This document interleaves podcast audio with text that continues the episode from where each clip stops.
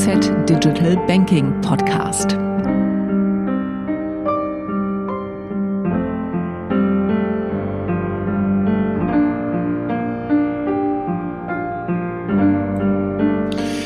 Ja, geschätzte Zuhörende, ich begrüße Sie ganz herzlich zum heutigen Podcast zum Thema Neobanken.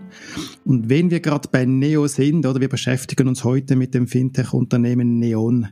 Äh, die Firma Neon wurde im März 2019 als zweite Schweizer mobile Bank lanciert. Ähm, sie war anfänglich vielleicht noch etwas im Schatten der internationalen Anbieter Revolut, N26 oder auch äh, der Schweizer Mobile Bank Zack. Aber spätestens einem Preisvergleich im vergangenen Herbst hat sich gezeigt, dass Neon in der Smartphone-Bankenwelt preislich zu den attraktivsten Angeboten gehört und seither geht auch die Entwicklung bei Neon rasant voran. Dies ist Grund genug, bei Neon anzufragen, welche und auch wie viele Kunden das Angebot bislang nutzen, welche Pläne die Firma hat und wie sich das Angebot noch weiterentwickeln wird. Dieses Gespräch konnte Jörg Sandrock gewinnen. Er ist Co-Founder und CEO von Neon. Und mein Name ist Andreas Dietrich. Jörg, ganz herzlich willkommen zu unserem IFZ Digital Banking Podcast. Ja, vielen Dank für die Einladung. Ich freue mich auf das Gespräch. Ja, ich möchte gerne so drei Aspekte mit dir besprechen, nämlich euer Geschäftsmodell, ähm, so welche Elemente euer Angebot beinhaltet und wer bislang eigentlich eure Kunden sind. Und beginnen wir doch gleich vom Geschäftsmodell und vielleicht einer ersten kritischen Frage, oder? Äh, ihr richtet euch mit eurer Mobile Banking Lösung eigentlich direkt an den Einzelkunden, also ein B2C-Geschäft. Ist der Schweizer Markt nicht viel zu klein, um ein Startup in diesem äh, Markt Erfolg zu haben? Das ist eine sehr, sehr gute Frage, die uns auch schon sehr lange beschäftigt hat meiner Sicht ganz klares Nein. Der Schweizer Markt hat ungefähr sieben Millionen Bankable, also Menschen, die ein Bankkonto brauchen. Mittelfristig, denke ich, ist die Durchdringung des Mobile Bankings irgendwo bei vier Millionen. Wir selber sind so aufgestellt, dass wir bei einer deutlich kleineren Zahl von Kunden einen Geschäftserfolg im Sinne eines Break-Evens erzielen würden. Zweites großes Thema ist, glaube ich, aber neben der reinen Größe, wie sieht die Wettbewerbssituation aus? Und die Wettbewerbssituation aus unserer Sicht war, und ich bin Ausländer, habe auf die Schweiz quasi aus anderen Ländern draufgeschaut, so, dass wir da ein Angebot wie Neon unbedingt lancieren wollten. Ich denke, es in dem nächsten Zeit wird die Dynamik im Markt auch noch zunehmen.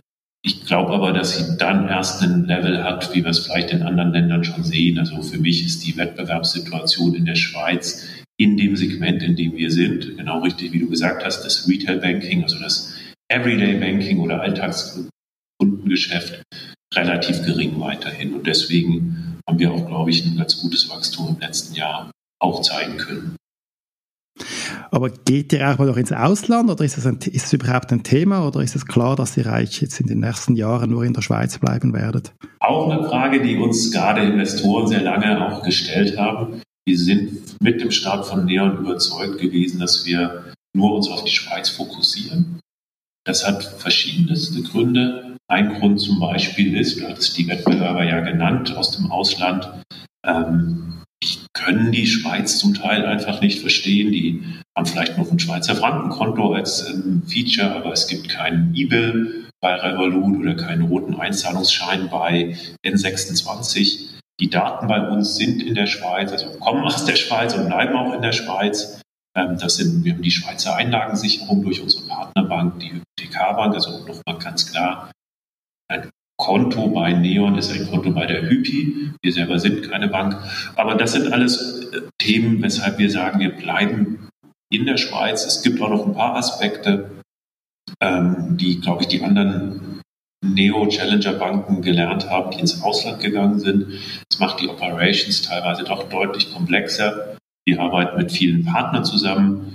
Wenn ich jetzt ein Beispiel mir ausdenken würde, in 26 hat zum Beispiel einen Kreditpartner. Dieser Partner kann dann aber nur zum Beispiel Deutschland und nicht dann aber Österreich oder äh, Italien oder sonst was. Also für uns lange Antwort, aber jetzt klare Antwort. Wir fokussieren weiterhin auf die Schweiz und auch nur als einziges Land. Okay. Du hast auch gesagt, eben, dass ihr äh, durchaus ähm, auf Kurs seid, irgendwann den Break-Even zu erreichen, auch nur in der Schweiz. Jetzt aber gleichzeitig ist euer Angebot ja preislich eines der attraktivsten. Ähm, vor allem, ihr habt auch den Wegfall der Auslandgebühren bei Kartenzahlung, war ja doch ein, ein, ein ziemlicher Paukenschlag. Und daher die Frage, wie verdient ihr denn eigentlich Geld? Also mit den Zahlungen oder mit den Drittleistungen oder mit diesem Neo-Green-Geld, das ihr irgendwie, glaube ich, spannend lanciert? Oder wie, wie, wie, wie verdient ihr bei Neon eigentlich euer Geld? Ja. Also es ist ein Unternehmen, wir machen das nicht nur aus der Begeisterung, dass wir den Markt verändern wollen und das ist tatsächlich für, für uns als Gründer eine große Motivation gewesen. Wir standen ja schon im Berufsleben mit, mit anderen Karrierefaden. Wie verdienen wir Geld? Ähm, Im Prinzip alle Punkte, die du ähm, schon quasi angerissen hast. Wir verdienen durch die Karte und da muss ich, glaube ich, erklären, wie das geht. Und wir verdienen durch Drittprodukte und durch auch Sonderprodukte wie das Neon Green, da würde ich als letztes drauf gehen. Das Kartengeschäft in der Schweiz ist für das Retailgeschäft so, nenne ich es mal typisch, dass Kunden eine Jahresgebühr vielleicht für ihre Kreditkarte bei der Bank zahlen, ähm, dann einen sehr hohen Anteil oder einen sehr hohen Aufschlag an Auslandseinsatzgebühren und das ist deutlich intransparenter, auch noch einen deutlich schlechteren Wechselkurs bekommen, sodass wenn in Durchschnittsschweizer 100 Euro, sage ich jetzt bewusst, im Ausland ausgibt, sind das ungefähr 4, 4,5 Prozent. Auf die verzichten wir komplett. Bei uns ist das gratis, da zahlt er nicht mehr. Wie verdienen wir trotzdem? Jeder Händler weiß das leider. Wenn eine Karte zum Einsatz kommt, ganz egal, ob das nur eine Neon oder von einer großen oder von einer kleinen, von einer inländischen oder ausländischen Bank ist, muss der Händler an Mastercard, Visa oder auch an Amex ähm, eine Gebühr zahlen. Die ist so ganz grob auf 100 Franken gerechnet, vielleicht einen Franken, vielleicht 1,20, vielleicht gibt es andere Händler, die deutlich besser verhandelt haben, die vielleicht dann nur 80 Rappen zahlen, aber das ist ungefähr so die sogenannte, oder das ist die Fee, die der Händler dem Mastercard und so weiter zahlt. Und von diesem Teil kriegen wir wiederum die Interchange als Art Kickback. Das heißt, wir verdienen, ganz simpel gesagt, dadurch, dass die Karte eingesetzt wird. Kann ich auch sagen, das beginnt bei 40 Rappen auf 100 Euro, äh, auf 100 Franken gerechnet und bei manchen Zahlen, bei manchen Händlern ist es dann ein bisschen mehr, wenn es ins Ausland geht und so weiter. Zweiter großer Bereich, wie wir Geld verdienen, sind durch Trittprodukte. Von der Philosophie her haben wir ein deutlichst geringeren Leistungsangebot als andere Banken in der Schweiz. Wir selber, auch das war für mich quasi aus meinem Berufsleben bedingt oder haben gemerkt, dass es bei vielen Produkten sinnvoller ist, auf ein Drittprodukt zu gehen, als auf das bankeigene Produkt. Eine Bank ist zum Beispiel gut bei einem Hypothek. Der Kunde, der aber bei ihr ähm, der, der, Kunde, der dann eine Hypothek kauft, kauft dann tendenziell auch vielleicht das Säule 3a oder das Wertpapierdepot bei denen oder sonst was. Und nicht jede Bank schafft es in allen Produktkategorien die beste zu sein. Und gerade aufgrund, aufgrund der Größe des Markts in der Schweiz schaffen es die Banken auch nicht, auf überall die besten Skalen zu erzielen, überall die besten Produkte zu haben. Und deswegen hier eine große Philosophie von uns. Wenn wir ein Angebot in die Neon-App reinbringen, suchen wir einen Partner, von dem wir auch überzeugt sind, dass er ein gutes Angebot hat, preislich attraktiv, eine super Customer Experience, einen Wert für den Kunden darstellt. Und was wir auch geschafft haben, ist, dass es immer noch ein kleines Neon Premium gibt. Wer zum Beispiel eine Autoversicherung über Neon abschließt, kriegt noch einen kleinen Cashback. Wer ein ähm, Säule 3a eröffnet, der bekommt in dem Fall auch Geld oder eine Kostenersparnis. Und so haben wir es geschafft, dass unsere Kunden auch ein hohes Vertrauen in die Produkte haben. Und deswegen verdienen wir darüber auch Geld, weil wir auch, und das legen wir auch sogar auf unserer Webseite offen, einen kleinen Anteil als, als Kickback bekommen. Der dritte Bereich, Neon Green, ist ein Modell gewesen, was wir getestet haben. Da haben die Kunden anfangs einen Betrag zwischen 100 und das war der typischste Betrag. Bis, manche haben das Projekt so gefördert, dass sie bis zu 2000 Franken gezahlt haben. Wir nehmen das Geld, pflanzen daraus Bäume. Das heißt, wir haben einerseits Einnahmen, aber auch direkte Kosten damit. Aber auch dort ähm, verdienen wir trotz allem immer noch ein bisschen Geld. Kannst du sagen, so von diesen, sag ich mal, drei Ertragsquellen, welche relativ gesehen wie wichtig sind? Also äh, ist sind die Kartenzahlungen 80 Prozent und, und der Rest 20 Prozent oder wie ist das Verhältnis dieser Ertragsquellen? Das zeigt, dass du dich in dem Markt gut auskennst. Also 80-20 ist so der typische Startwert gewesen. Wir hatten im letzten Jahr den größeren Anteil schon an, an Drittprodukten, eher so Richtung 70-30. Ähm, wir wollen das Gesamtmodell in eine Richtung 50-50 bringen und von, also 50 Prozent Karte, 50 Prozent andere Erträge. Und bei den Karten ist das Verhältnis ungefähr ein Drittel zu zwei Drittel zwischen ähm, Interchange und den Subscription-Modellen. Andere Banken, vielleicht das kurz ergänzt, ist so zwei Drittel, ein Drittel sind so Challenger-Banken typisch, glaube ich, so, wenn man sich auf N26 Oder sonst was schaut. Monzo, weil sie ein anderes Produktportfolio haben, haben schon einen bisschen geringeren Kartenanteil. Jetzt eben, ihr seid äh, günstiger als die meisten, sage ich mal, klassischen Retailbanken. Jetzt einfach ein bisschen die, die ketzerische Frage, was macht ihr denn sonst noch grundsätzlich anders und besser, oder? Weil die, eure Leistungen, die kriege ich ja von, von jeder Kantonalbank und den Raiffeisenbanken eigentlich auch in einer ähnlichen Form, oder was ist dann außer dem Preis noch so das Differenzierungsmerkmal, wo du darauf hinweist? Also die ich, ich, bin dann in dem Fall sogar noch ketzerischer. Die übrigen Institute haben sicher noch mehr Leistungen, als wir aktuell anbieten oder als wir auch perspektivisch anbieten werden. Was wir besser machen ist, für verschiedene Kundengruppen, glaube ich, verschiedene Aspekte. Des, der Preis ist sicher ein Thema, was man einfach ganz rational nüchtern beschreiben kann. Bei uns kostet es Durchschnittskonto oder die Durchschnittskosten mit Abhebung und so weiter sind dann, was weiß ich, hat Kassensturz rausgefunden. Vier Franken für eine Credit Suisse sind dann 200 Franken, um jetzt einfach mal das Spektrum aufzuzeigen. Das ist ein Grund. Ich glaube aber, die Kunden kommen nicht deswegen zu uns nur. Wir sind deutlich anders im Auftreten. Wir kümmern uns sehr um die Kundenprobleme. Wir duzen die Kunden, wir nehmen den Kunden einfach ernst und das ist etwas, was, wenn ich die App-Ratings mir durchlese, zum Beispiel, was ja ein sehr direktes Kundenfeedback ist, sind das mit die, die Kriterien, dass er sagt, super Service. Also auch selbst wenn mal was nicht geklappt hat, was bei uns passiert, was vielleicht sogar bei manchen Banken auch mal passiert, dass wir da einfach auch sehr offen, transparent sind. Ähm, wir duzen unsere Kunden zum Beispiel, wir sind telefonisch erreichbar, was ein gewisses Vertrauen, glaube ich, auch, auch von dem Kunden dann an uns gibt. Und wir sind auch irgendwo fair und transparent, dass wir sagen, an dem Produkt verdienen wir so viel oder das ist etwas, was, was wir dir empfehlen würden. Das sind, glaube ich, so die Unterschiede. Also für, bei uns sind auch Kunden, die nicht eine, so eine Preissensitivität haben, dass sie sagen, für mich lohnt sich jetzt rein rational der Wechsel. Es sind auch viele Kunden, die vielleicht auch ein bisschen enttäuscht waren von, von ihren anderen Banken. Und Jetzt das letzte große Thema. Naja, bei uns ist alles schon durch die App möglich. Also die App ist schon auf das Produkt optimiert, also auf das Angebot und umgekehrt. Es gibt es nicht ohne App.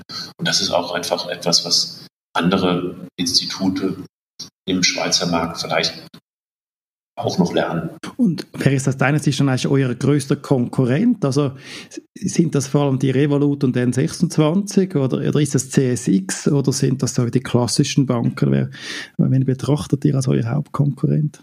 Wir haben es geschafft im letzten Quartal 2020, dass wir mehr Downloads für Neuinstallationen haben als zum Beispiel jetzt Revolut in 26 und noch so ein paar andere im Schweizer Markt zusammen. Das ähm, Finde ich schön. Hat uns sehr gefreut. Ähm, ich finde es gut, dass die, der Wettbewerb zunimmt. Das hat man an ganz kleinen Punkten gesehen, als wir so ein halbes Jahr im Markt waren, dass die Banken auf einmal aktiv sich dreimal Gedanken gemacht haben, wie das Onboarding funktioniert, weil das wurde anfangs bei uns sehr gelobt. Als wir die Preisänderung im Januar 2020 verkündet haben, fingen dann so drei, vier Monate später an, Banken zumindest in die Marketing-Messages auch dieses Thema aufzunehmen und haben auch Teil ihrer Gebühren verzichtet, aber den schlechten Wechselkurs kriegen, kriegen die meisten Kunden einfach immer noch. Wir haben jetzt das grüne Produkt lanciert im November. Da war ein anderer Wettbewerber ganz schnell und hat dann im Dezember was ähnliches hinterhergeschrieben. Also ich, ich denke schon, dass der Wettbewerb dazu nimmt. Aktuell geben wir den Takt in gewisser Weise an. Das ist vielleicht, klingt jetzt sehr überheblich, wenn man eine Firma hat mit 25 Mitarbeitern, aber in manchen Bereichen hat, ist uns das, glaube ich, ganz gut gelungen. Und deswegen sehe ich von den Wettbewerbern, den du genannt hast, finde ich spannend, was da passiert und in welcher Geschwindigkeit die sich weiterentwickeln. Jetzt sehen wir so ein bisschen äh, das, das Jahr 2021 anschauen. Also ich habe schon angekündigt, Apple Pay soll bald, bald kommen, Kartenkontrolle in der App soll ausgebaut werden. Gibt es sonst noch so Projekte, die du bereits nennen darfst, äh, mit welcher ihr die App verbessern möchtet in diesem Jahr? Also Apple Pay ist sicher auch etwas, was, wo wir auch ganz offen sagen müssen, da sind andere Institute leider schneller. Durch unseren Setup ist es auch einfach so, dass wir natürlich mit vielen Partnern zusammenarbeiten. Apple Pay ist etwas, was ich, glaube ich, mittlerweile sagen darf, dass das sehr weit kommt. Aber ähm, auch hier, ähm, ja, wir sind halt eine kleine Firma haben uns sicher auf die richtigen Themen fokussiert, aber manchmal dauert es halt länger. Und das wird uns umgekehrt aber sicher helfen. Was ich sagen kann, ist, dass Neon Grün oder Green ist ein Produkt, was wir als Pilot getestet haben. Der Pilot war sehr erfolgreich. Da werden wir weiter rein entwickeln. Ähm, wir haben uns schon auch durch den Wettbewerb ähm, getrieben, Gedanken gemacht, was, was fehlt eigentlich noch den Kunden. Auch Gedanken gemacht, wenn wir die Tickets lesen und, und wir bekommen sehr viel Feedback zu dem, was sich Kunden wünschen. Haben uns auch Gedanken gemacht, was brauchen wir als Unternehmung eigentlich. Ähm, wie, wie wollen wir irgendwann Geld verdienen oder mehr Geld verdienen und haben uns für 2021 vorgenommen, dass wir wirklich das, das Bankkernprodukt, also das Konto, den Zahlungsverkehr nochmal da stärker im Fokus stehen. Das ist aus, für die Entwicklungsseite ganz klar ein Thema. Also wir können zum Beispiel aktuell keine Partnerkonten anbieten oder sonst irgendwas. Äh, da würde ich gerne auch zu den Kunden von euch kommen. Oder? Ich habe im Oktober 2020 gesagt, dass ihr, glaube ich, 40.000 Kunden habt und bald schon 50.000 haben möchtet. Da habt ihr das schon erreicht, dieses, dieser nächste Milestone. Ja, also mit dem Kundenwachstum sind wir im letzten Jahr extrem zufrieden. Wir haben sind mit, wie du gesagt hast, in 2020 im Januar so mit 13 1000 Kunden gestartet, sind jetzt per heute, ist Mitte Januar, haben wir 55.000 Kunden. Wir haben zum Jahreswechsel den, den 50.000 begrüßt und das ist für uns ein super Motivator fürs gesamte Team, nicht nur für, für Marketing oder für mich oder sonst was, dass wir da einfach sehen, welchen Erfolg wir am Markt haben. Und was mir aber aufgefallen ist, so bei der letzten Analyse, dass, dass ich bei euch mal machen durfte, oder 75 ähm, Prozent eurer Nutzer sind noch immer Männer, nur 25 Prozent der Kunden sind weiblich. Warum mögen euch die Frauen nicht? Das ist eine Frage, die sehr spannend und mir für uns sehr spannend ist und wir auch sehr ernst nehmen. Wir befragen Frauen, warum sie zu Neon gekommen sind und kriegen daraus, dass ähm, letztendlich die gleichen Gründe sind, die, die die männlichen Kunden uns angeben. Es ist kein Industriegeheimnis, dass viele Fintech, Startup-Unternehmen typischerweise eine Kundenbasis haben wie wir, also eher männlich, eher so mittleres Alter, das ist bei uns 38, das Durchschnittsalter immer noch. Ähm, wir haben diverse Frauenkampagnen auch ähm, im letzten Jahr, vor allem im dritten Quartal, durchgeführt. Die haben auch den Erfolg gebracht. Also der Frauenanteil ist überproportional gestiegen. Er ist aber weiterhin auf einem Niveau, der einfach nicht ähm, der, der Bevölkerung entspricht. Solche Produkte auch wie Neon Green helfen vielleicht, den, den Anteil da nochmal in ein in normales Maß zu bringen. Prinzipiell ist es aber so einfach aus, aus der Erfahrung von anderen Unternehmen, dass Frauen sich für solche Entscheidungen einfach ein bisschen mehr Zeit nehmen und weniger spontan mal ein Konto schneller öffnen. Sehr gut. Ja, dann äh, besten Dank für dieses spannende Interview. Ähm, in unserem nächsten Podcast wird Professor Nils Hafner sich mit Sascha Hofstädtler von der Urner Kantonalbank zum Thema Video unterhalten. Danke dir, Jörg, für dieses spannende Interview. Weiterhin viel Erfolg und Ihnen, liebe Zuhörende, danke ich fürs Zuhören und bis bald allerbesten Dank auch von mir und vielen Dank für die Fragen.